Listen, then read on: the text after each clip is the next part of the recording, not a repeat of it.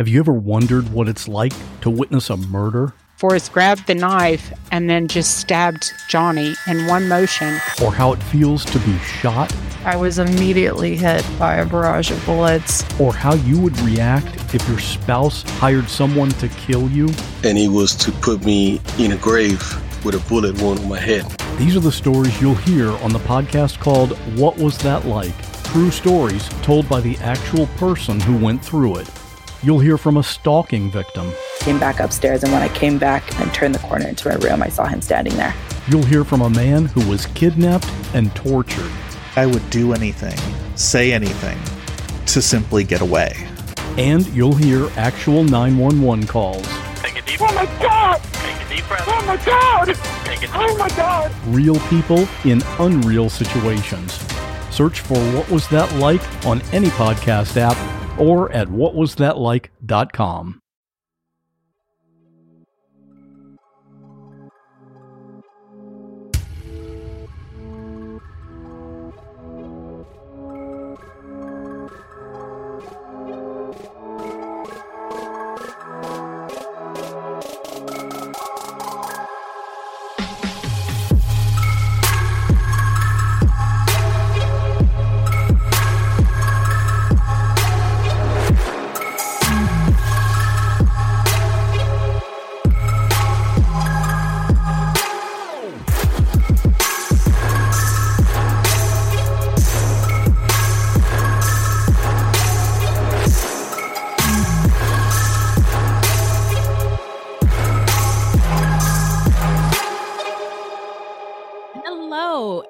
welcome to Fruit Loops Season 1, Episode 6. Thanks for listening. We must say that some of the things that we discuss on this podcast may be triggering and or disturbing for some listeners.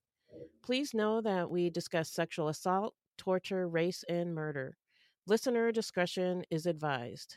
Fruit Loops is a podcast about true crimes committed by um, people of color that we don't hear or know much about, and also their victims. Um, contrary to popular belief, not all serial killers are white. There are many well documented cases of serial killers of color, and Fruit Loops is the podcast all about them.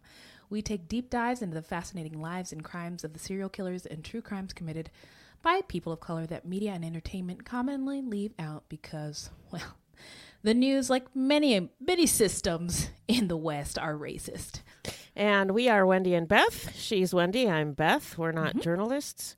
We're not investigators, nor are we psychologists. We're just a couple of gals interested in true crime.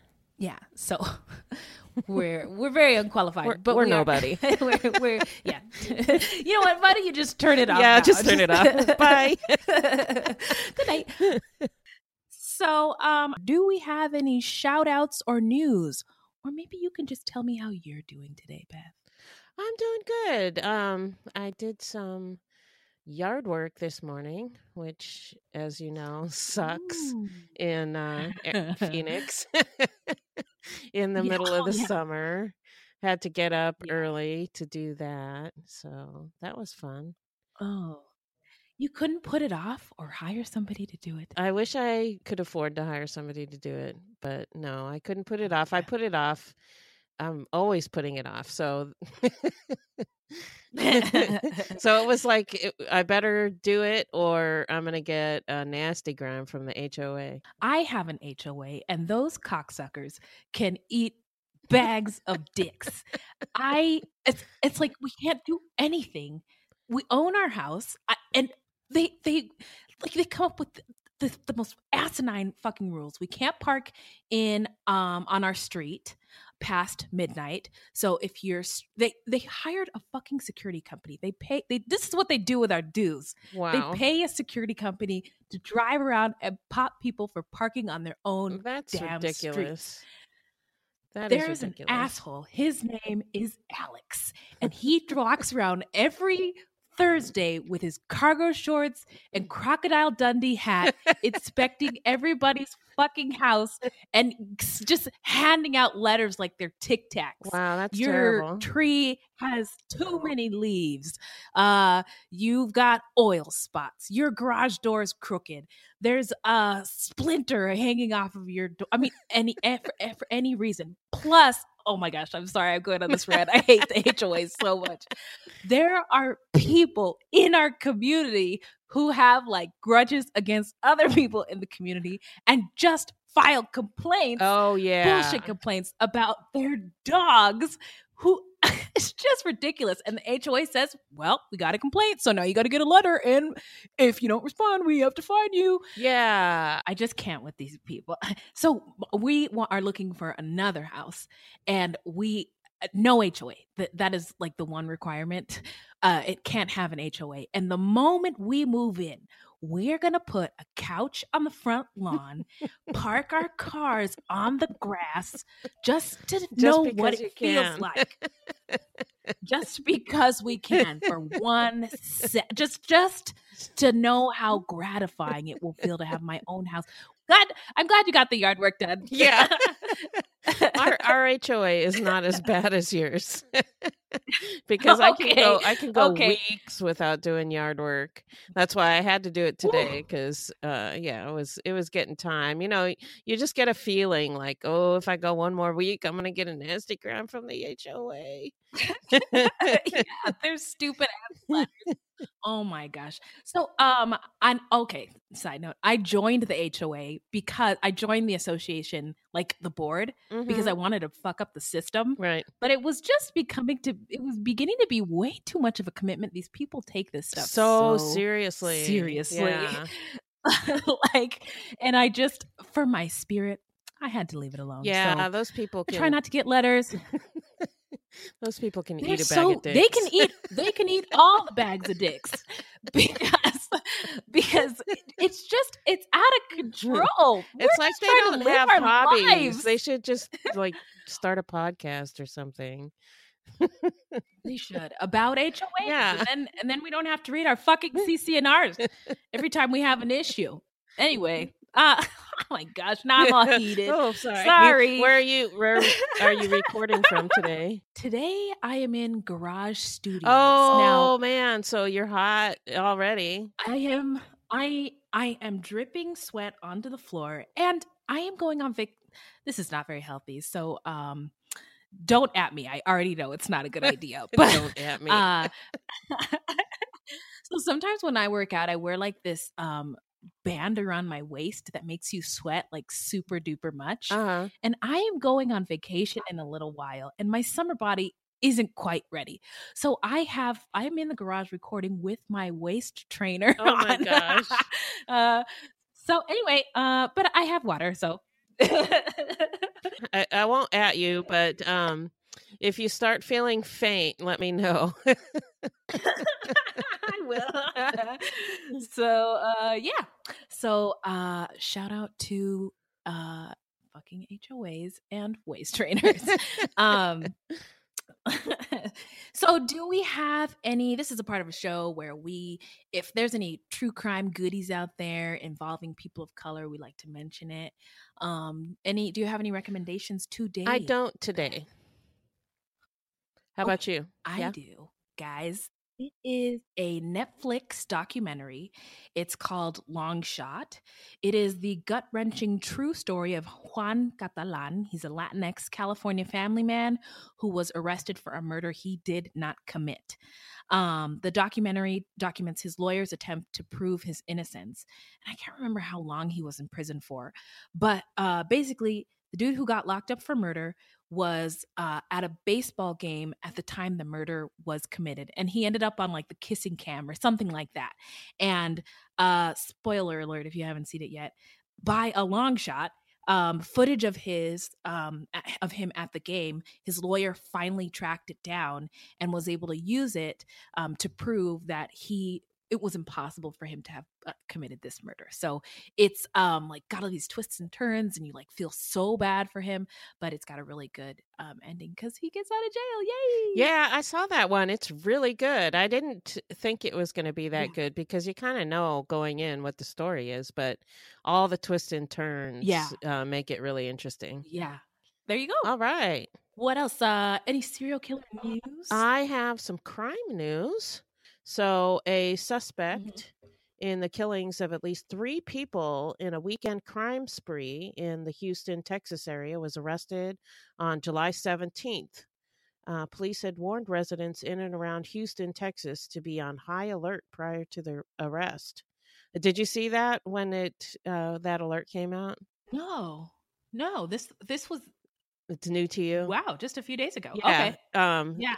uh, what I saw was that they were saying there was a serial killer on the loose in Houston. Oh boy. And I was like, ooh, I got to check that out. So, anyway, officials said uh, they arrested Jose Gilberto Rodriguez, 46, who they described as having gang ties. Mm-hmm. He is a convicted sex offender who was paroled nearly two years ago. And he had an ankle mm-hmm. monitor and I guess was on home arrest. And he apparently cut off his ankle monitor and then went on a crime spree. Oh my God. Yes, I did see this. And he went back to the scene of the crime. Or maybe he was trolling for victims at the mall. He was found on surveillance video. Yes, I take back what I said. I did hear about this. So Yes. he's been charged Okay. with two counts of capital murder and the deaths of 62 year old Pamela Johnson and 57 year old Edward Magana. Johnson was found dead in her Cypress home on July 13th, her car having been stolen, and Magana's body was found July 16th inside the Mattress One store where he worked. Rodriguez is also a suspect in the killing of 28 year old Allie Barrow a mattress firm employee found fatally shot July 14th in the back office of her store. In addition to the killings, Rodriguez is also suspected of a July 9th home invasion robbery and the July 16th shooting and robbery of a 22 year old bus driver, but he's expected to uh, survive. Um, police have not mentioned a possible motive for the killings and they say there's no connection between the victims. The only connection I see is a couple of mattress stores, which is weird. The mattress yeah, store. why would you? Yeah. what? I, I What makes you go? maybe uh. maybe he went into the store. Maybe they disrespected him in some kind of way, and he felt like He's looking for a mattress. I don't know. he didn't like the customer service. I don't. Yeah, know. but why is why is he know. It is going crazy, into though. mattress stores? Like he's he he's just can't get enough sleep. He's really pissed because he can't sleep good. He needs a new mattress. maybe. I don't know. Okay, these these salesmen though at these mattress stores really are awful. You know, they follow you yeah, around. they they do you uh, know, push pretty hard. they're pretty pushy and maybe he was like no i'm not going to take this you know i don't know maybe No, don't I don't, want i that wait to, mattress to see the police interview i said firm i said serta Did you see his picture though? he was really he is scary creepy looking. as fuck. yeah i did I, yeah. he did he yeah there's this there's this picture or, or this famous um model what's his name i think his name's convict bay and he's this really handsome black guy um like light skinned he has like blue eyes and a chiseled Mhm. jawbone and he's so handsome but the moment he opens his mouth he sounds He like ruins it. anyway uh i yeah this guy this mr mattress killer guy was not handsome No. like um no, convict not at all.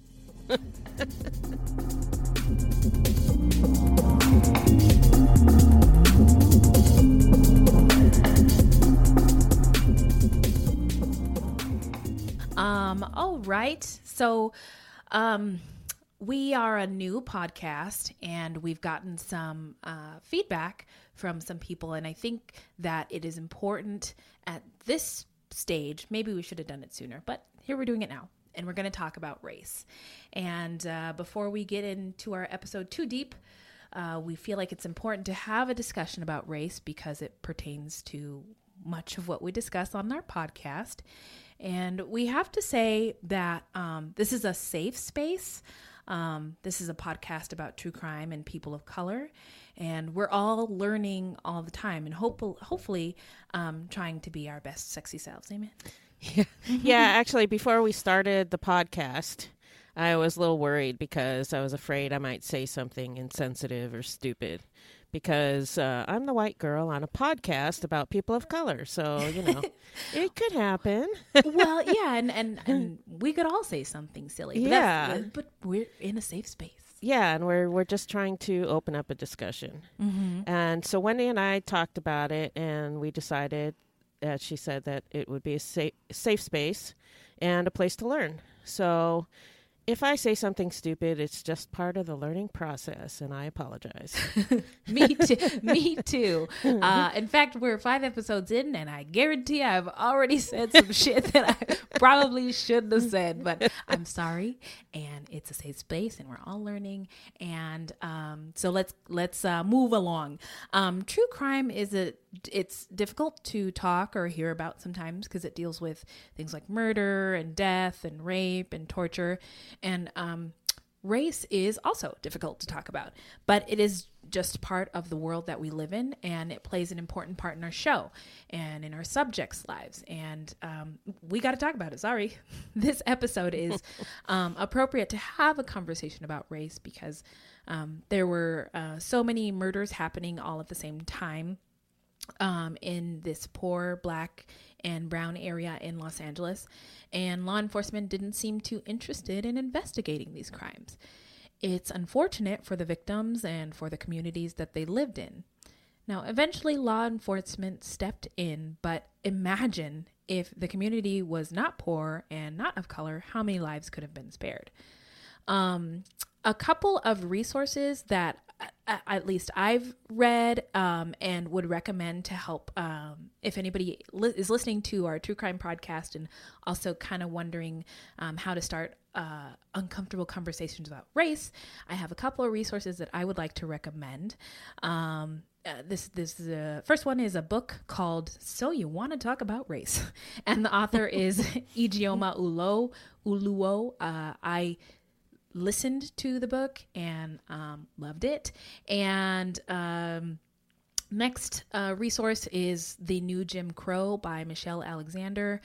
Uh, third resource I'd recommend is 13th. It's a movie on Netflix about the 13th Amendment, but um, really how um, like slavery has uh, evolved. Um, so uh, anyway, watch it. It's great. Ava DuVernay is involved. Um, I am not your Negro by James Baldwin, or it's not by James Baldwin. It is on uh, it's on Amazon, and it is a movie about James Baldwin um, and his message. Um, right, White Fragility by Robin DiAngelo. It's an article about white fragility, and um, it, it I believe it, it that Robin is a white woman and talks about. Um, I read it a long time ago, but like she gave one example of if you've never had to if um if you've never felt uncomfortable um when like a uh like a person of color walks by you and uh cl- clutched your purse or uh, locked your door, then um, then you don't have to worry about right fragility. But if you have, then maybe you do. Um, and then another uh, resource, I think, uh, if you're tr- considering having a conversation about race, is a letter from a Birmingham jail by Martin Luther King Jr. And I, it has been a while since I read that one, but um, I do think it um, uh, is uh, important. So, So, and the best way to tackle the race problem is to have uncomfortable conversations about it, like this one. Um, and we welcome our listeners to be a part of the conversation on Facebook, Twitter, uh, Instagram, at all the things all the things at Fruit Loops uh, Pod. except Snapchat because we're we're too We old don't, for yeah, we're too old for that. so, how does all this race stuff fit into true crime? Well, a couple of ways. Um, the default of the Western world is white. So, before we had black or segregated schools, we just had schools. And crime isn't called white crime, it's just called crime. And black crime is discussed as if it is an entirely different kind of crime when it really is just crime. Um, black entertainment television's, you know, BET, their counterpart is just regular television, all of the other channels. Um, victims of um, white crime are the default, and they are what the media covers. Black and brown victims are not seen as victims of crime. Um, And there's lots of reasons for that too. And unfortunately, these things can't be dismantled in one lifetime, let alone in one podcast or one episode of a podcast. But um, talking about it and um, being a good listener is important too. And Beth and I created this podcast because we saw that um, the true crime space was missing something. Um, and uh, it uh, is an important conversation. It's important to add um, diversity to um, uh, the conversation. Um, you know, uh, the media focused has focused uh, greatly on white victims and sensationalized their white perpetrators. Um, and so, again, we uh, believe diversity is important in the conversation and in the perspective. We love true crime. We love doing this podcast. We love the dialogue, and we love you guys, our listeners.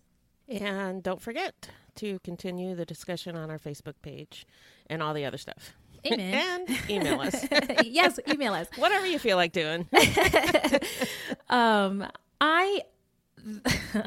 I might have got a little overzealous. Facebook, Yeah, yeah. Speaking of, I got a little ahead of ourselves. Uh, Well, maybe I am, but um, we are just really excited about um, that people are listening and downloading the podcast. And so I um, was thinking, so you know how Beyonce fans are called the Beehive, the BeyHive, and Lady Gaga's fans are called monsters. I didn't know that. Oh, what should what should our fans be? I don't know. This could be totally dumb. It could go nowhere. But if it does, um, what do you think? Um, maybe we should do a Twitter or Facebook poll. But could we be like Fruit Loopies, Fruities? Fruities, Loopsters? We're also very open to suggestions. so anyway, um, okay, done with the silliness.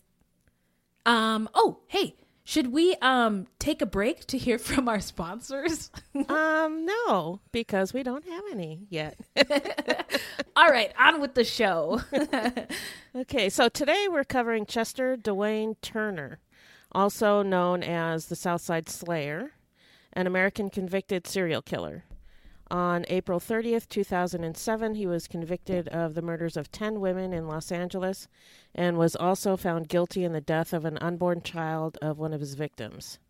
He was later convicted of four additional murders on June 19th, 2014. so, um, this we didn't really talk about this, but is it is it true that he is the most prolific black serial killer in the LA area?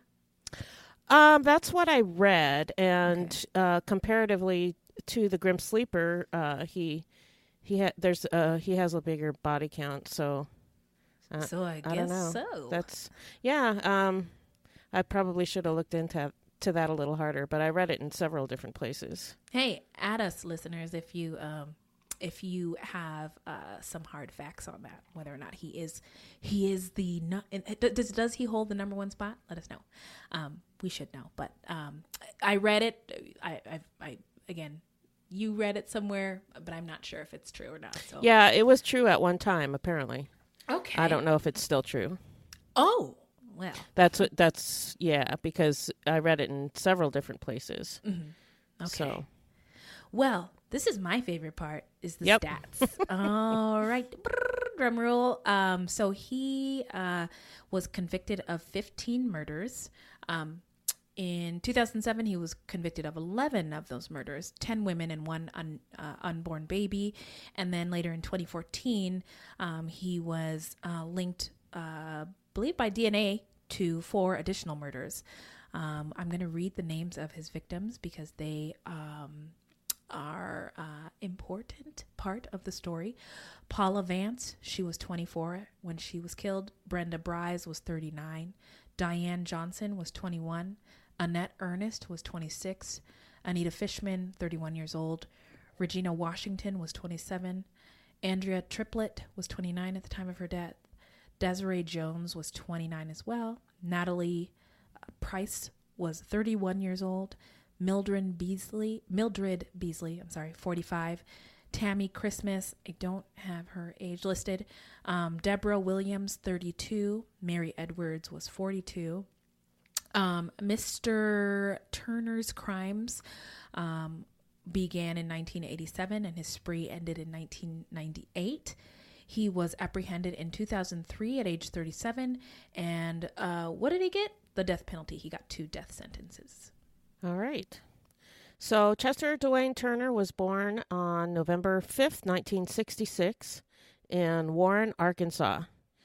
Uh, he moved to LA with his mom when he was five years old after his parents separated. His mom worked two jobs, and Turner was described as a latchkey kid who stuck close to home. He attended public schools in LA, but reportedly showed a lack of inhibition and disregard for social boundaries. Relatives of one victim say that he was dubbed by his classmates in school as Chester the Molester. That's awful. Yeah, unless he Um, was actually molesting people. Right. Um, but uh, every time I ever met a Chester in my life, It was, they've was always fir- been Chester the Molester. in my head, I n- never to their face though. Oh, uh, yeah, I knew Chesters and people called them Chester the Molester. So, it's just, yeah. mom, stop naming your kids Chester. Yeah, just don't. Just say no to Chester. Just say no. Uh, so he dropped out of school at the age of 17. Uh, police said he started hanging out with neighborhood kids and portraying himself as a gang member. He worked at Domino's Pizza as a cook and a delivery person and lived with his mom until she moved to Utah. Um, and I, I want to say that I read in most articles that he continued to live with his mom until she moved to Utah, but one said that his mother kicked him out for drug and alcohol abuse. my baby is doing drugs. Sorry. Um, there's this famous black actress named Loretta Devine. Uh-huh. And she was on this show called The Car- Carmichael Show.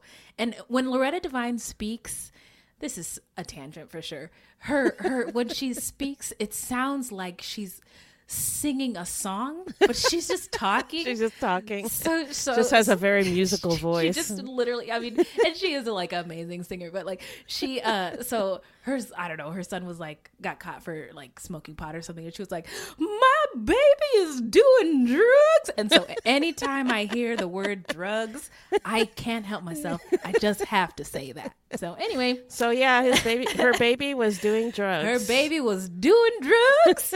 um, excuse me. After that, he was homeless and he bounced around between homeless shelters and missions in LA. Police say he was into drugs and the street life. He also used to walk the streets near his home with a friend, hang out with the sex workers in Figueroa, and get into brawls with neighborhood kids.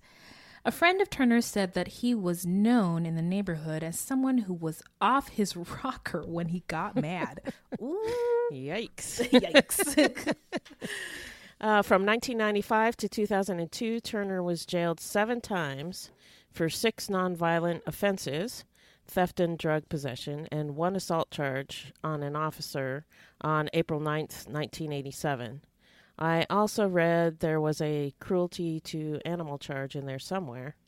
I saw Um, that too. Yeah, and in uh, it's reported that in one stabbing incident, uh, he knifed a childhood friend after the teen pulled a weapon on him, and he also uh, Turner claims that he was jumped by three thugs who sliced his right cheek, uh, leaving a dramatic facial scar.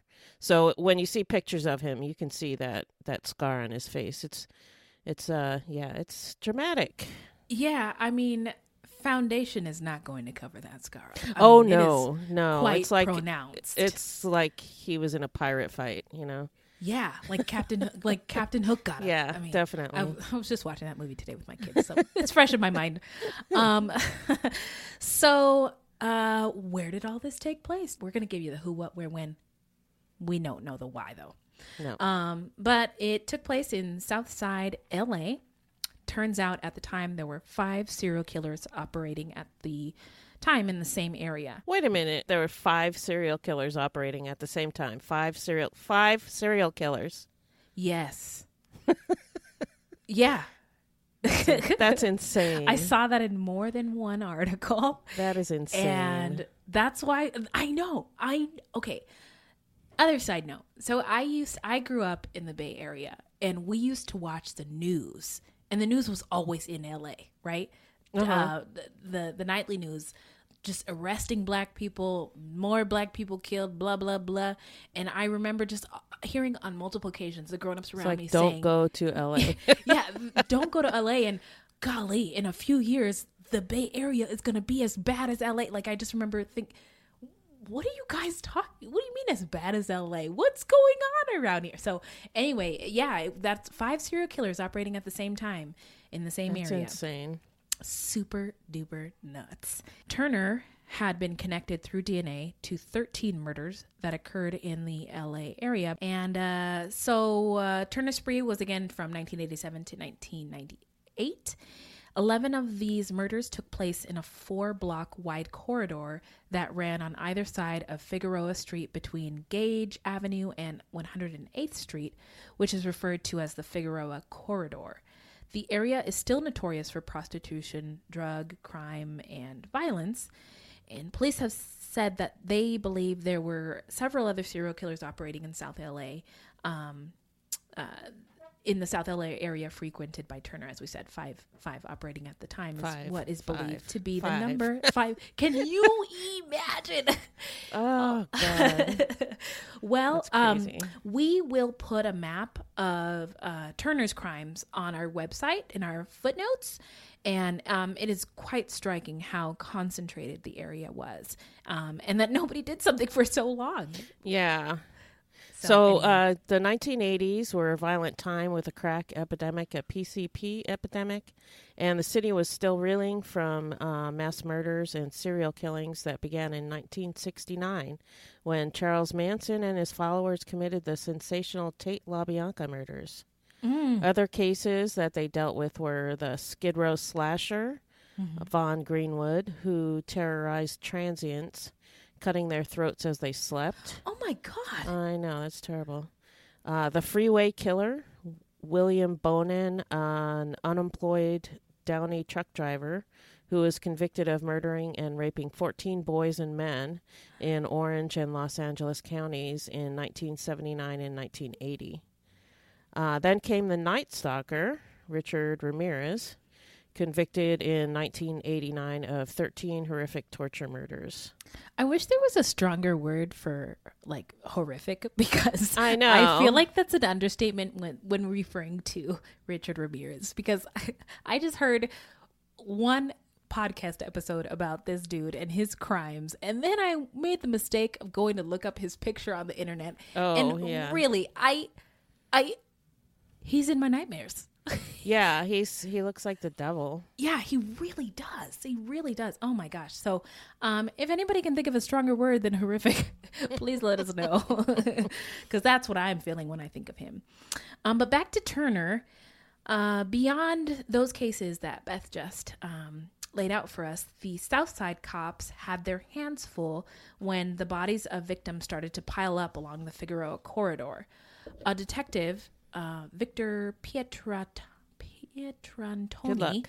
yeah, uh, Victor Vic, Vicky P, uh, who worked in the Southeast Division at the time, has said we were averaging 25 to 30 murders a year with two detectives. Jesus And Christ. are you serious? um, when I okay, now we all know now that eh, like California has the sixth largest or fifth now economy in the world, right? Wow. Um, and uh, I'm just assuming that there was more, there had to have been more resources available than just two detectives. I, Yeah, I that's don't know. I'm scratching my head at that.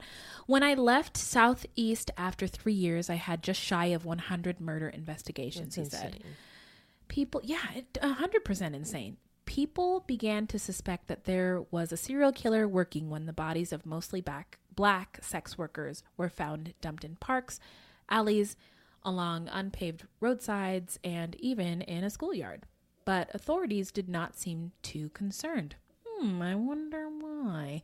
In fact, in the 1980s, the LAPD marked the deaths of several women in South Los Angeles with the identification prepared to be horrified NHI, meaning no humans involved, which was used for cases involving chronic drug users and prostitutes, which, by the way, you dumb fucks, they are still people. Yeah. And horrible. yeah. and public pressure in the way of the media coverage was almost non existent. Now, I have no choice but to go on a little bit of tangent again. I'm Here sorry. she goes. Uh, here I go.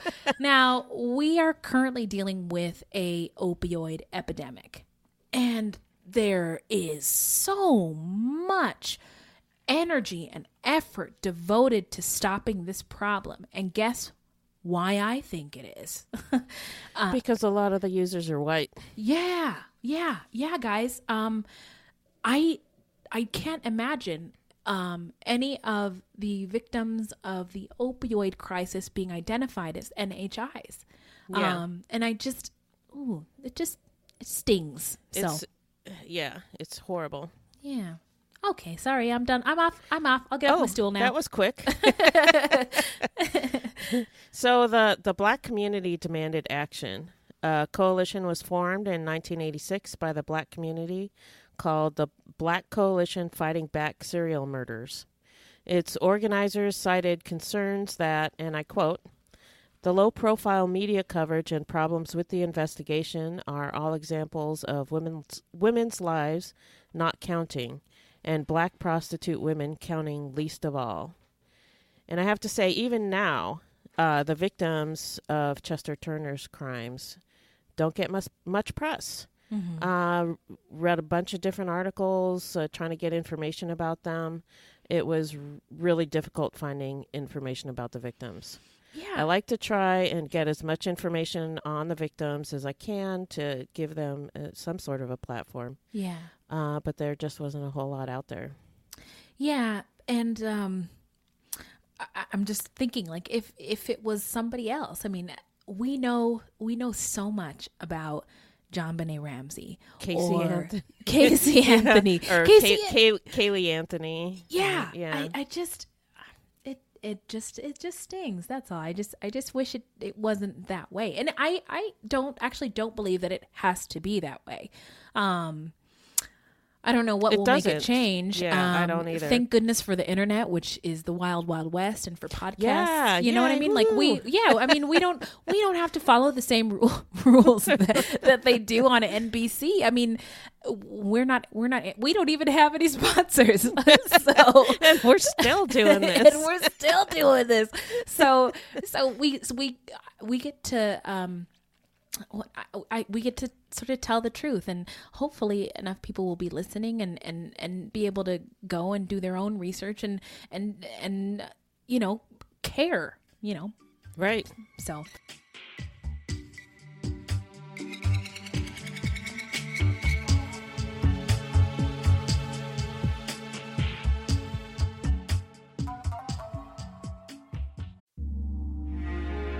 Ohio is a land of mystery, from missing shipwrecks and lost treasure beneath her surface to strange phenomena slicing through her skies. From myths that have evolved around historic events and people to the unsolved murders and disappearances that keep her communities wondering what happened. Find Ohio Mysteries on your favorite podcast app and let's explore the inexplicable. OhioMysteries.com.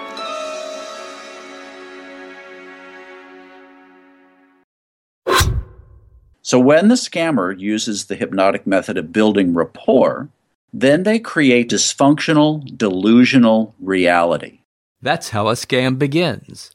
Convincing the mark that it makes perfect sense to hand over their money to a con artist. The Scams and Cons podcast tells you how scams are run. You'll hear how people are convinced to buy fake art, buy machines that print money, or steal your house. I get a phone call from my wife, and she let me know that they had decided to move all our stuff out.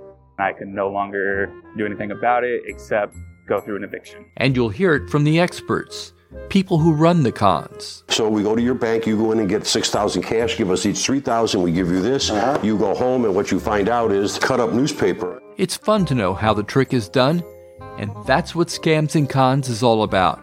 Listen at scamsandcons.com or wherever fine podcasts are found. From DNA testing to the Dixie Mafia, Crime Capsule brings you new stories of true crime in American history. I'm your host, Benjamin Morris. Join us for exclusive interviews with authors from Arcadia Publishing, writing the hottest books on the most chilling stories of our country's past. You can find us wherever you get your favorite podcasts or on evergreenpodcasts.com. Crime Capsule History so interesting, it's criminal. We're getting into the timeline, okay? On the morning of March 9th, 1987, two passing motorists discovered the body of 21 year old Diane Johnson in a roadway construction area west of the Harbor Freeway at um, 10217 South Grand Avenue, and she was found partially nude and had been strangled. And then seven months later, on October 29th, 1987, just after 1 a.m., a passing motorist discovered 26 year old Annette Ernest lying on the roadway. She'd been found partially nude on the dirt shoulder at Grand Avenue and 106th Street. She too had been strangled. Annette's, I read uh, that Annette's mother had to take in and raise her children because Mm. their their mom was killed. Yeah, that's really sad. Uh, yeah, and then uh, the killings were halted for a time after a violent fight between Chester Turner and his girlfriend Felicia Collier. Collier, sorry, uh, during which a relative of Collier's shot Turner in the abdomen. So I guess he was hurt and he couldn't kill. It might be hard to strangle and rape with an Yeah, abdomen injury. Gotta, Um, gotta when your gut shot. we'll get into this later when why did they snap but um i uh, maybe it was on that misconduct co- po- podcast or an article that i read but th- that this is this is where his hatred for women just was boiling inside him um, because of miss felicia so Oh, okay. On uh, January 20th, 1989, Southeast Patrol officers received a radio call regarding a dead body in an alley at 9819 South Figueroa Street. Officers saw a wood panel door leaning diagonally against a detached garage. Behind the door, officers found the body of 31 year old Anita Fishman. She was partially nude, and the cause of death was strangulation.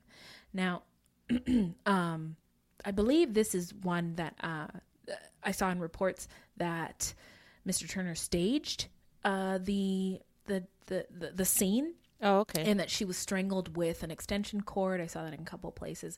Um, and her nephew described her um, as an upbeat and happy person.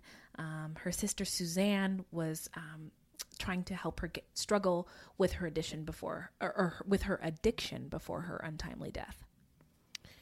Then around 11 a.m. on, on September 23, 1989, a woman discovered the body of 27 year old Regina Washington in a detached garage of a vacant home at 8858 South Figueroa Street. And this is sad. Washington was six months pregnant. Uh, the death of the fetus, referred to as baby Washington, was attributed to the strangulation of the mother, and as such, it was ruled a homicide. And said the, the co prosecutor, Bobby Grace, time, effort, and cruelty was put in to kill Washington. I wish, and this is another thing. Like, I wish I knew his um, relationship with some of these women. I mean, if he's a dude in the neighborhood, and we'll we'll get to this later, but like he goes to the cookout for one of the, one of the funerals, one of these women. Yeah, he he hung out with a lot of the sex workers down uh, in on Figueroa, apparently. Mm. So Okay. he must have known some of them. Yeah, yeah, I think that you are right. In late 1991, Turner was arrested for lewd conduct, masturbating. Way to go. In front of a crossing guard.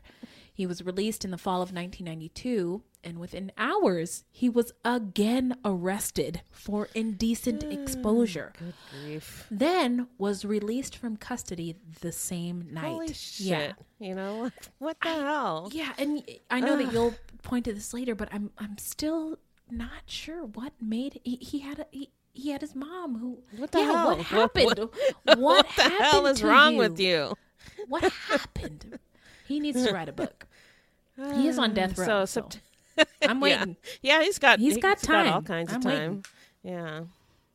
So, September 30th, 1992, Tammie Christmas was found next to a portable classroom at the 97th Street Elementary School in LA. On November 16th, 1992, Deborah Williams, age 32, was found lying at the bottom of a stairwell that led to a campus boiler room at the very same school. And then on December 16th, so just a month, exactly a month later, 1992, uh, Mary Edwards, 42, was found inside a carport near a rundown hotel, which was adjacent to the exact same school. Tammie Christmas, uh, Deborah Williams, and Mary Edwards' bodies were all found strangled around or within the 97th Street Elementary School in Los Angeles. The deaths of these women, of these three women, were originally blamed on a mentally challenged and nearly illiterate janitor from the school. His name was David Allen Jones. However, all these sites were also within walking distance of Turner's house. On April 2nd, uh, 1993, at 9:15 a.m., a construction worker discovered the body of 29-year-old Andrea Tripplett. She was found lying in the yard to the rear of a vacant building at 7812 South Figueroa Street. The victim was found partially nude and had been strangled. She was also pregnant. Uh, she was five and a half months pregnant. Uh, but apparently, at the time, California law didn't consider the fetus viable at five and a half So months. sad. So, yeah, Turner was not charged with its murder. Jerry Johnson, Andrea's mother, held a repast dinner for the 29 year old murdered daughter. It was the end of a day marked by two burials Andrea's and that of her five and a half month old fetus, laid to rest at her mother's feet. Filling her home and backyard, bringing food and eating together, were families and friends, including a quiet and familiar neighborhood man, Chester Turner. Jerry said that Turner joined the mourners in the backyard eating my food. They fixed that motherfucker a plate. Now, in so cookouts are are big in the black community. Every summer, you you, you got to go to at least one cookout, and you got your orange soda, you got your Kool Aid, and um, to when you fix somebody a pl- to fix somebody a plate, uh, this is just a culture note is is a sign of love. You fix somebody a plate, you fix the people that you love a plate, and um, I just it, it's so icky that he sort of took advantage of this and and Yeah, um, that's disgusting. so anyway, that's all. Terrible. If whatever word is worse than horrifying. Mhm, mhm. Yeah. Um. Okay. So sinister, maybe, but nah. I don't know if that's powerful enough. No, not powerful enough. We'll get We'll we'll, find- get it we'll find eventually. one. Add us, yeah. we'll find one. On May 16th, 1993, at 7 a.m., the body of 29 year old Desarae Jones was found laying alongside a vacant residence at 6821 South Estrella Avenue. She was partially nude, and the cause of death was strangulation. Um, her brother, Frank, described her as smart, outgoing, and funny, and stated that before succumbing to her addiction, she worked at a rest home for the elderly. Man, That's too bad. On February twelfth, 1995, at 8:20 a.m., a friend discovered the body of 31-year-old Natalie Price alongside a residence at 532 West 80th Street. She too was partially nude and had been strangled. On November 6, 1996, Mildred Beasley, 45, was found partially nude and strangled. She was left amongst the bushes alongside the uh, 110 freeway. She was married and had a teenage son and had just moved to LA from Texas only eight weeks earlier. These last two murders occurred outside the Figueroa corridor in the Los Angeles area or Los Angeles County, so outside of his uh, normal playing ground. Right. February 3rd, 1998, Turner was living at a downtown hotel when he lured a woman to a walkway next to an office building. Paula Vance, 24 years old, was found at Olympia Tool in Azusa. Vance suffered from mental illness and was uh, transient. The Vance murder was witnessed by a bystander at a neighboring trailer park who reported it to the police. This one was also captured on surveillance videotape. The grainy video shows a husky, muscular man forcing a woman onto the ground, raping and strangling her, per LAPD detectives. And I also recall in the misconduct podcast, they mentioned that the jury saw the video. So, Oh, really? that's what I heard. But Huh. I haven't seen the video and I don't know yeah, about I haven't either. that I don't for sure. I don't want to see it. Yeah. uh, on April 6, 1998, at 2 a.m., Central Area Patrol officers were flagged down. They were told there was a possible dead body at 500 Gladys Avenue near Little Tokyo. The officers found the partially nude body of 37 year old Brenda Bries in a portable toilet. The cause of death was strangulation. She was found just 50 yards away from the hotel where Turner was staying. So now we're going to get into a little bit of the investigation. Uh, and I will say that it was problematic to say the least. Initially, at least just because of the police, the LAPD, um, they did not have the best reputation back then. And I will say, ask any rapper, any ask ask any West Coast rapper, my uh, Ice Cube, pick one, um, and they will t- they will tell you that the LAPD um, is the was was the biggest gang in America. Um, very corrupt. Um, and uh, so anyway, uh, the LAPD decided that since the victims were black, likely crack addicts and sex workers, that their crimes were not worth investigating. The community had to band together and essentially force the police to do their jobs. And cops spent years chasing their tails. Uh, they j- lumped together a bunch of unrelated murders and dubbed it all the work of the Southside Slayer. And um, the Southside Slayer was described as person of color, possibly with a Caribbean accent, Hmm. possibly with a pockmarked face. He didn't exist because it was like five, five different. I was watching The. Princess and the Frog this weekend. This weekend, and it sounds like the guy who was in the cartoon that I saw with my kid. Uh, again, not a real person. not a real person. Yeah. Uh, yeah, so those dozens of murders turned out to be the work of several different men, including Turner. Uh, Turner was also committing his crimes during the largest crime wave in LA history when murders topped 1,000 a year. Man, crazy times. Lots of reasons why it was so crazy, though. It's not just because Yeah. not just because these people were black, but TV and print media barely noticed his killings of most mostly black women who lived on the edge of society, uh, quote unquote strawberries who traded casual sex for drugs. Who, nevertheless, had had you ever heard that term before? I had not. I had not. I hadn't either. That was a new one. Yeah, on no, and it it makes it. It's definitely a euphemism. I mean, it Yeah. sounds good. Yeah. I I s- I I you know people could probably hate me for saying that, but I it sounds it doesn't sound bad. Doesn't sound Uh, bad. just yeah. some just, uh, just some strawberries. Some Strawberries, over there. yeah. Um, and I've I've never. I mean, okay, so I'm newer to the true crime game than than you are. You've been you you've been into this for a long time, and I'm just thinking I've never even I've never even heard it on Law and Order. So Yeah, I, I haven't heard that one before. So, Okay. There's little argument that those 15 deaths would have been global news had the women been from Santa Monica or Silver Lake. Amen. I know that's true. yeah. Uh, Dr. Jeff Victoroff, an associate professor of clinical neurology and psychiatry at the University of Southern California, says society tends to focus on dramatic explosions of violence against people with whom they identify. So when drug using minority women die, it usually fails to stimulate much public outrage. Uh, there might even be some pe- in some people's minds some kind of moral difference drawn. So basically, victim blaming. Yeah. which is horrible. Yeah, it is. It is. Also, in their zeal to close the case, LAPD detecti- de- detectives, I can speak. I'm. I. I. I am okay. LAPD detectives and district attorney found David Allen Jones, age 28 at the time. Guess what color he was? Uh, black. Yes! Ding, ding, ding! You win nothing! was convicted of the murders of Tammie Christmas, Deborah Williams, and Mary Edwards.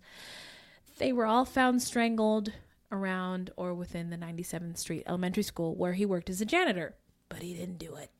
Yeah, that was the the three uh, that they were clustered very close Mhm, together mhm. and in the same area, and I, I think it was also like really close to where Turner was staying in a hotel. Right. Yes. Yeah.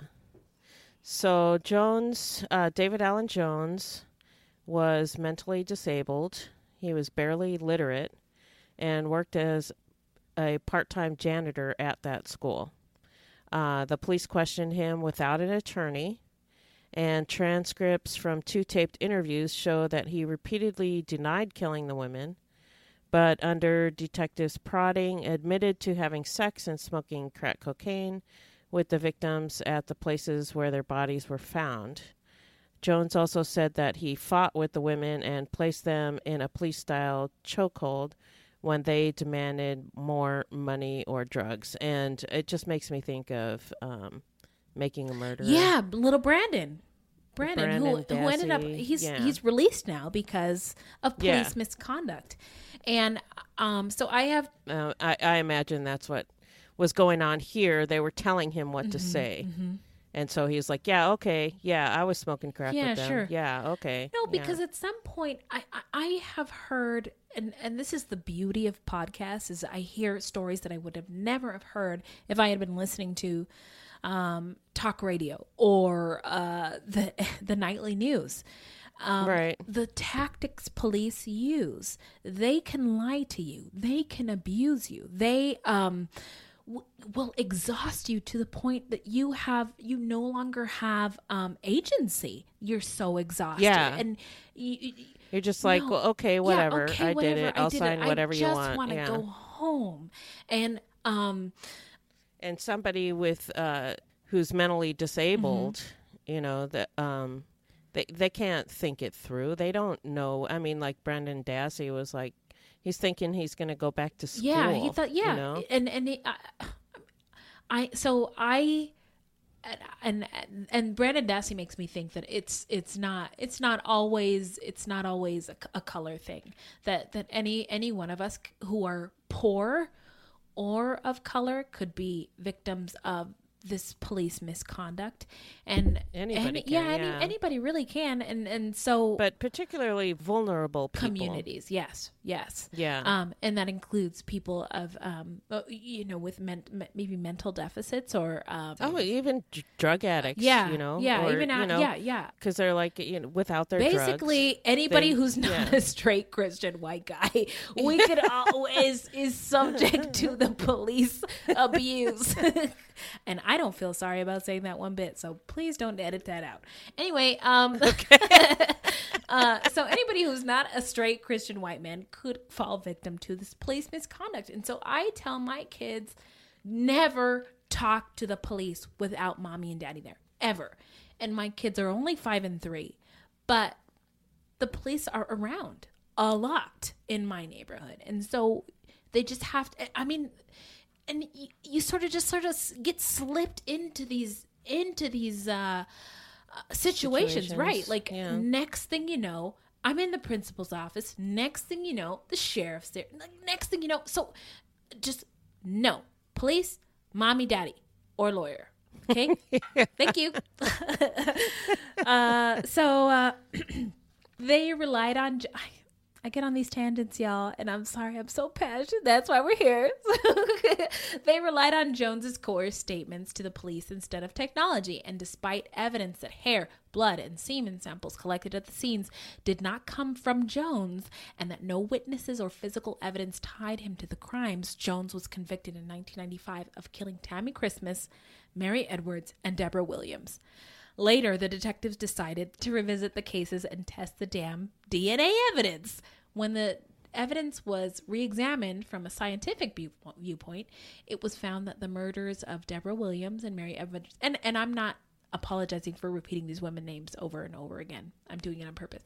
Deborah Williams and Mary Edwards were really the work of Chester Turner, though police couldn't use the DNA evidence to solve the murder of Tammie Christmas it had uh, degraded.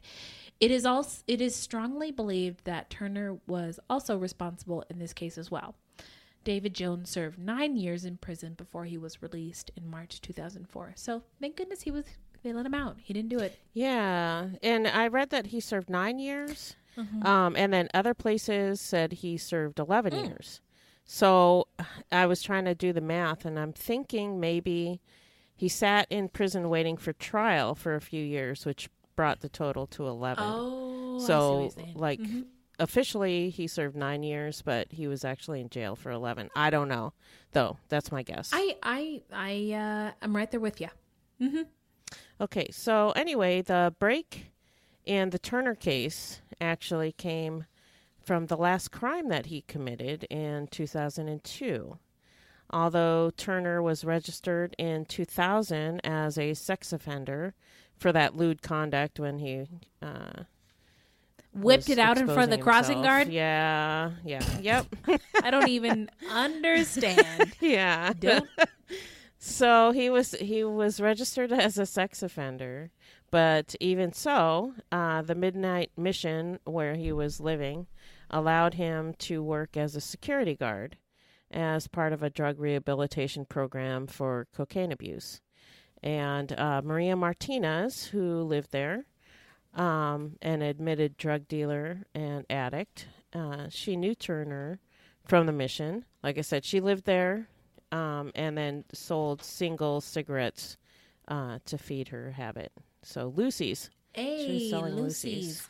Um, well, I don't know. loosies are kind of kind of in the news lately because that's that's what got Eric Garner killed. Um, what?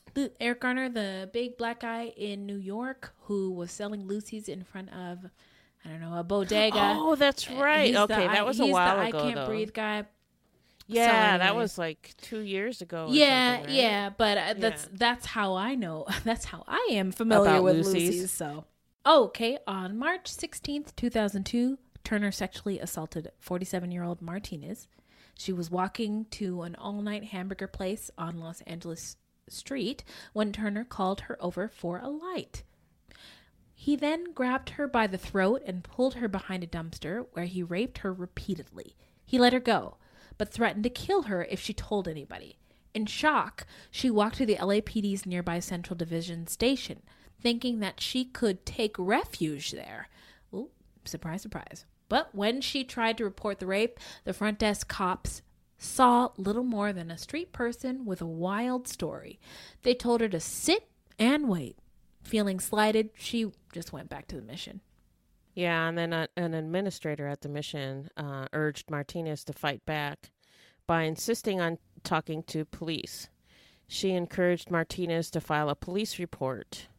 And later in court, she testified that Martinez wanted some someone to believe her. She wanted to make it clear to me that she wasn't partying with him. At uh, California Hospital Medical Center, Martinez was given a sexual assault exam, which produced the genetic evidence that positively linked Chester Turner with a rape. Turner was arrested later that day, hiding uh, fully clothed in a shower at the mission. Hey, bruh, what are you doing in there? Yeah. What are you doing? Ah, just uh, hey, hanging out. No, you know. just I'm just a, I'm sh- showering by air. he was convicted and sentenced to eight years at a California state prison. Turner was required to give a DNA sample to California's Combined DNA Index System, CODIS, they call it. Detectives began testing about 100 unsolved murders in addition to 35 murders around the Figueroa corridor. In September 2003, Turner was identif- identified as a match for DNA recovered from Vance Beasley. Additionally, nine of the 11 unsolved murders were matched to Turner using DNA evidence.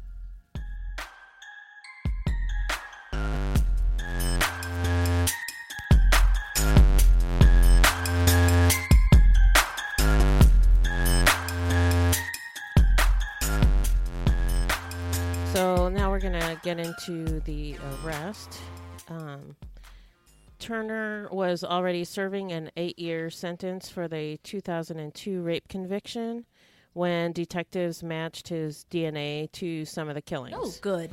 Turner, yeah, Turner was charged in uh, September 2003 At a press conference, police said that they believe Turner killed at least 13 women in the South Los Angeles area, making him the most prolific serial killer in the city's history. DNA evidence linked him to deaths as far back as March 9th, 1987, when he killed 21 year old Diane Johnson. Hey, come through LAPD. you guys finally got here. We've been waiting for you for years. Many of the articles that we read remarked about how Turner was invisible, that he blended into the community and people did not suspect him. And in some ways, Chester Turner is still a ghost. During his trial in the criminal courts building downtown, no crowds pressed forward to catch a glimpse of him. The area around the courthouse was crowded, but the media and onlookers were there to see the music legend Phil Spector on trial in the murder of a beautiful blonde actress. Hey, we talked about this earlier this episode. The kind of mm-hmm. story the media can get behind. But uh, after a five week trial on April 30th, uh, 2007, Turner was convicted of murdering 10 women and one victim's unborn fetus in the 80s and 90s. Jurors deliberated less than a day before finding Turner guilty of first degree murder with special allegations that made him eligible for the death penalty. Turner was also later convicted of four additional murders and received a second death sentence in 2004. Hey, 14. Yep. Yeah. So where are they? Where are they now? Well, he's on death row.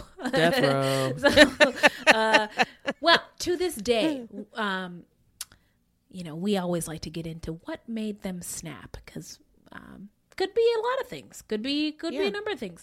But to this day, nobody, not the families of the victims, not the prosecutors or the cops, understands why he began his reign of terror. I have a couple of theories that I think didn't help his situation. And one, uh, his mom was very strict. He wasn't allowed to go out and play. He always had to stay home and help her. Um, this is a quote from a friend. He said, I never thought that he was that kind of person, says a longtime friend who never suspected a thing, while Turner's mother could be too tough on him as a teen. You know, she would lock up the food, he said, and um, make him wait outside until she got home from work. Um, you have to deal with those things. And um, the friend said, I knew he had problems, but I never thought he would go out and kill people. None Yeah, of us ever because your mom's mean. Yeah, well, um, I don't know. I, I can't. I, when you say your mom's mean, I can't help but go back to that scene in Psycho. Yeah, true, The true. mom was mean, and look what happened. Yeah, true.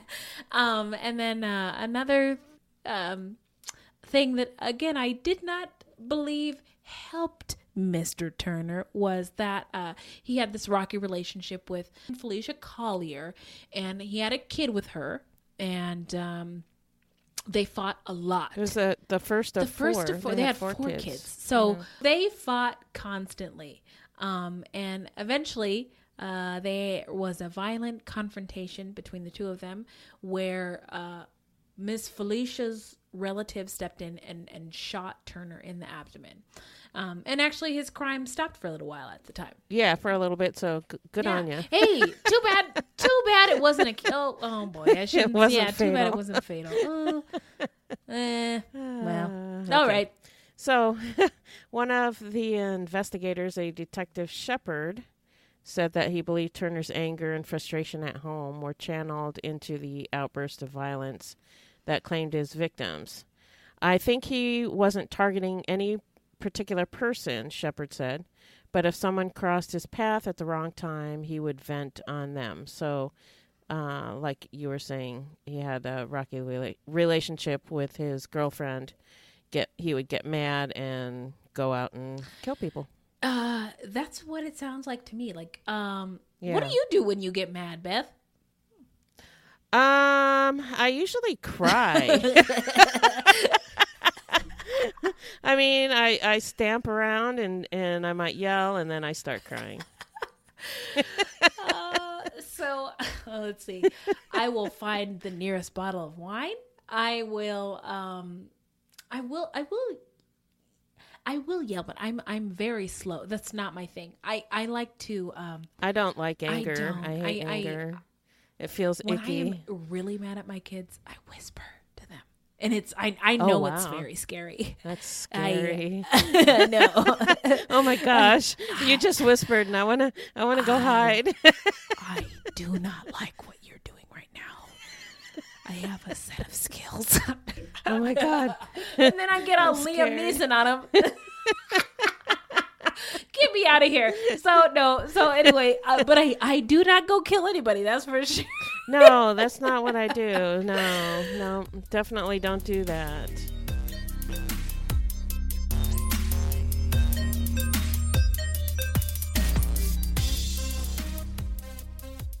So this episode was fun, but it is coming to an end. So what are our takeaways? um, well, so let me uh, let me get my thoughts together here. So I uh, was in disbelief about how nuts it was in the Los Angeles area at this time. Um, many factors contributed to how South Central ended up the way it was, with high crime, poverty, mostly black and brown, um, the crack, the PCP, prostitution on the streets, um, things like um, I don't know if you're familiar with this term, Beth, but white flight. Um, Yeah, I the am. introduction of crack into the neighborhoods, um, militarization slash racism of the police department, um, over policing, redlining, um, little opportunity. Now, what's what's redlining? Redlining is um, it's uh, the the best way to describe it is if you look at a, a map that realtors and lenders were looking at when they were um, selling homes to people and giving out Mhm. loans to people. The red areas were bad areas. That's where all the black Right. people were allowed to live. Gotcha, gotcha. Then there Okay. were uh, yellow and green areas, and those were places where it was safe for white, uh, quote unquote, safe for white people to live. And so, Right. um, the unfortunate thing is, uh, redlining is still a thing. Um, with Yeah. today, it's 2018. Everybody, look at your watches and your calendars. Um, but uh, so anyway, so that um, that sort of um, limited uh, where black people could live and um, so uh, it contributed to all these other problems um, in in the communities um, literally people were at the time i think just trying to survive i think any any black person or person of color would tell you we're just trying we're really just trying to make it. They would tell you that then Yeah. in the 90s in the 80s and 90s and i venture to say that they would probably say it today. I can speak Yeah. for myself. That's what i'm trying to do.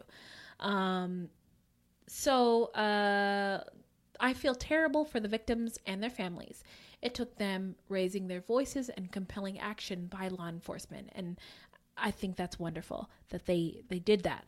I couldn't agree more that if they had been in Westlake Village, that's where my husband grew up, or Malibu, that the investigation may have been um, taken more seriously.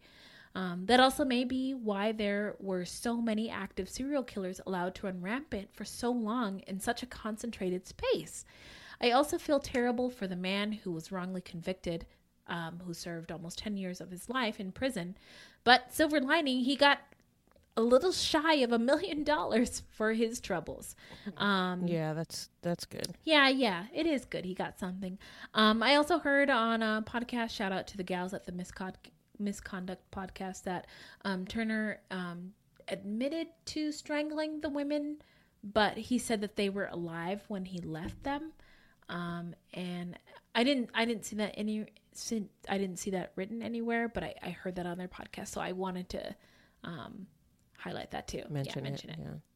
So, yeah. So, um, misconduct. Uh, that's a really good podcast. They do a lot of um, obscure killers, uh, like we Yeah. do, and um, they did an excellent job of describing that area at the time and the history on um, an episode that they did on the Grim Sleeper, which I think was actually their first episode. Oh. yeah, their very first episode was on the Grim Sleeper, I think. Oh, okay. Um, and he was one of the serial killers who was active at the same time as Chester Turner. And so I really recommend listening to that episode to get a clear picture of what it was like at that time. Me too. I recommend too. Um, you know there there was a lot of down and out people in that area with terrible lives.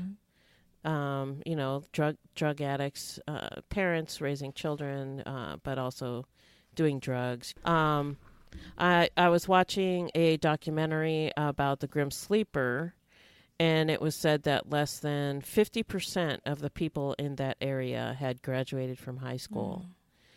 Um, there was high unemployment, lots of drugs, crime, um, but you know they weren't all killing people. Yeah, but yeah, you know, that's true. they they they had rough rough lives. Like a lot of them had a lot worse lives than Turner did. Mm-hmm. Um, I read an article uh, where Turner had offered like garden variety complaints to the t- detectives about his early life. Like his his mom was too strict, his mo- stepmother used to hit him. He wasn't allowed to fight back against his half siblings, but you know, his his mom worked. She had a regular Yeah. job. She, as far as I know, she she wasn't doing drugs. She wasn't an alcoholic or anything like that. He was cared for. So, yeah, I, I don't know. I mean, lots of people have worse lives. That's true. And don't kill people. That's true. Um. Yeah, you're right. I I also surprised that I had never heard of this guy prior to reading about the Grim Sleeper. Wait a minute. You're the true crime OG. You never heard of this guy? Yeah, I never heard of Chester Turner until I read about the Grim Sleeper. Um, and lots of people have heard about the Grim Yeah, Sleeper. Yeah, we all heard about it. Yeah, Grim but Sleeper, Chester Sleeper. Chester Turner is almost unknown. Yeah. Uh, despite the fact that his body count is higher. Uh, so I'm thinking maybe it's because he didn't get an interesting moniker like the Grim Sleeper. You know, But- I mean the, the South Side Slayer, but that was actually used for several different killers. So um, if you look and see, you know, the different people that were active during this time, uh, serial killers, a lot of them are called the South Side Slayer. Oh, really? yeah. Oh, Jesus So Christ. Chester Turner is the South Side Slayer, and some other guys the South Side You know Slayers. what? I live in South. I live in South Phoenix. Everybody's the South I'm a Side South Side Slayer Slayer. too. You know what? Uh, I'm gonna call my, my gardeners the South Side Slayer. he slays those weeds, man. He slays Yeah, the hell out of those weeds. Yes, amen. Jesus Christ, that's too bad because this is somebody that the people should know about. I mean, yeah.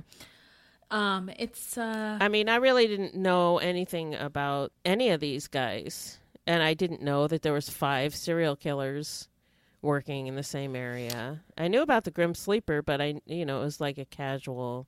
I didn't really know that much about him. Yeah, no, it was I I like if I close my eyes, I know what his face looks like and I know that he slept from killing for, for a little while and that's and then other than He took a yeah, nap. he took a nap and then he was like and then he started "Oh, up again. time for some more killing um Ah, okay.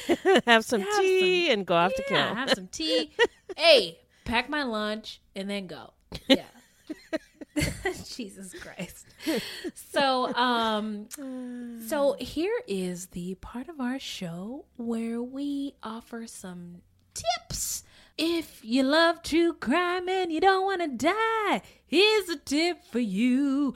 Now, I do have to preface this that um, it was kind of a s- tricky to come up with a tip this week, um, and uh, I'm hoping that uh, that y- we can just come up with general safety tips for true crimers, um, and they may or may not relate to the case that we're talking about. That's all. Yeah, we we wanted to come up with tips that related to the cases, but sometimes we can't. Sometimes we can't. It's really hard. yeah, it's really hard.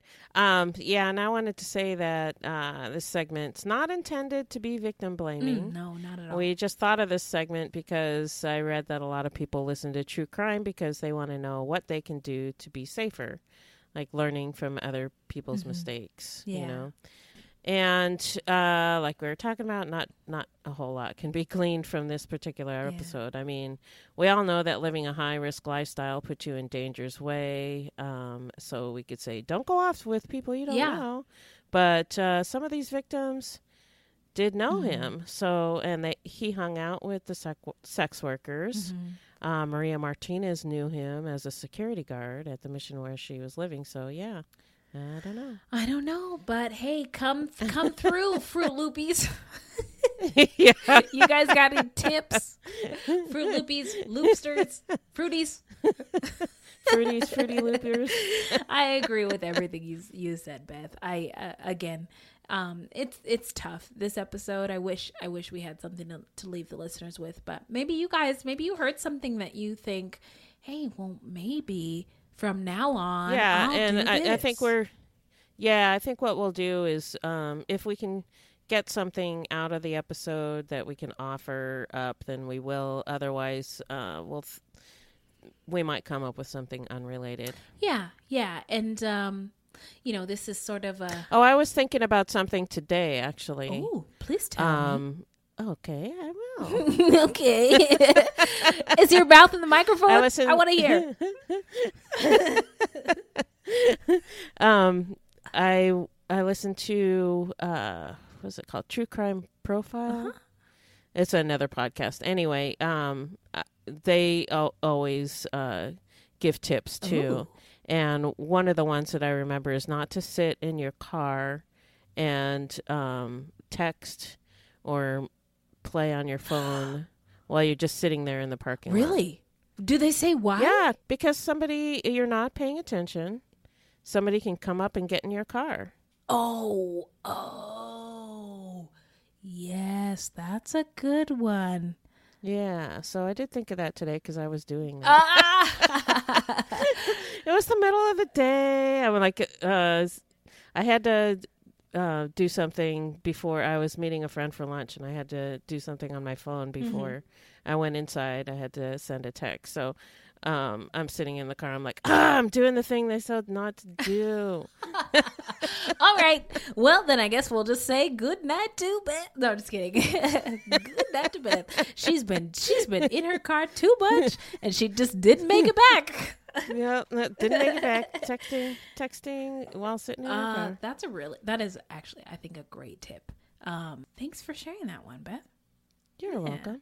So let's see. Um, well, okay, so we're a newer podcast, but um, in the four or five episodes that we've um, aired, we've got some great feedback, honest feedback, and we appreciate every single bit of it. So we just wanted to share a little bit of our listener letters with you guys and encourage you to um, contribute if you have any thoughts, comments, questions, concerns. Um, go ahead and share them and i don't know maybe we'll read them on the air so um, this first one uh, this gentleman wanted to be anonymous so i'm just to call him jerry steinfeld he said need to work much more on messaging and quips these are super sensitive topics and you have to take that into consideration when writing these up if you don't write your quips beforehand which is understandable, then you should do more improv work to think on your feet. The internet is a cold, wondrous place, and the wrong word or tone of voice can send it send its dogs other um, uh, dogs. But other than that, your voice and chemistry is good. Thanks, Jerry Steinfeld. Thank you, thank you. Jerry. Um, uh, we are again not professional anything. we're we're a work in progress. We are a work in progress. Hopefully, hopefully we'll we'll get there and we'll uh, work out that. yeah, stuff. we'll work it out, Jerry Steinfeld. But we do appreciate the feedback. Um, this next one, we will. She wanted to be anonymous as well. Sarah Jessica Darker. Uh, she said, I was entertained and found myself chuckling. Your voices sound great, and you sound like you are having so much fun. I worry about how how you approach sensitive subjects like rape or how you discuss the police. But other than that, I love the show. Keep it up. Well, we worry about that stuff too. Sarah, Yep, Sarah Jessica. Darker, and um, again, as we mentioned in the beginning of the show, these are not the most uh, happy topics. And um, so we're just um, trying to have a good time discussing um, things that we think are interesting and uh, that we hope that you are interest you are finding it interesting and enjoying yourself while you're listening as well. Um, lastly, we got a wonderful comment in our Facebook discussion group. Um, where can they find that discussion group again, Beth?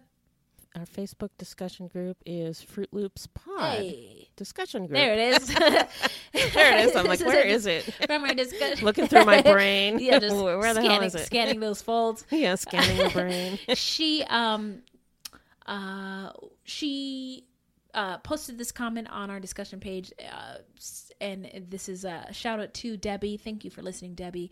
Um, she said, I love the podcast. I can't wait till your next episode. And you know what, Debbie? We can't either. So, uh, where can they find us, Beth? Our website is fruitloopspod.com. Fa- Facebook is Fruit Loops Pod and Fruit Loops Pod Discussion. Also on Twitter and Instagram at Fruit Loops Pod. And uh, links to our sources will be in our footnotes. Hey, so this is a weekly podcast. New episodes drop every Thursday. And until next time, look alive, y'all. It's crazy out there.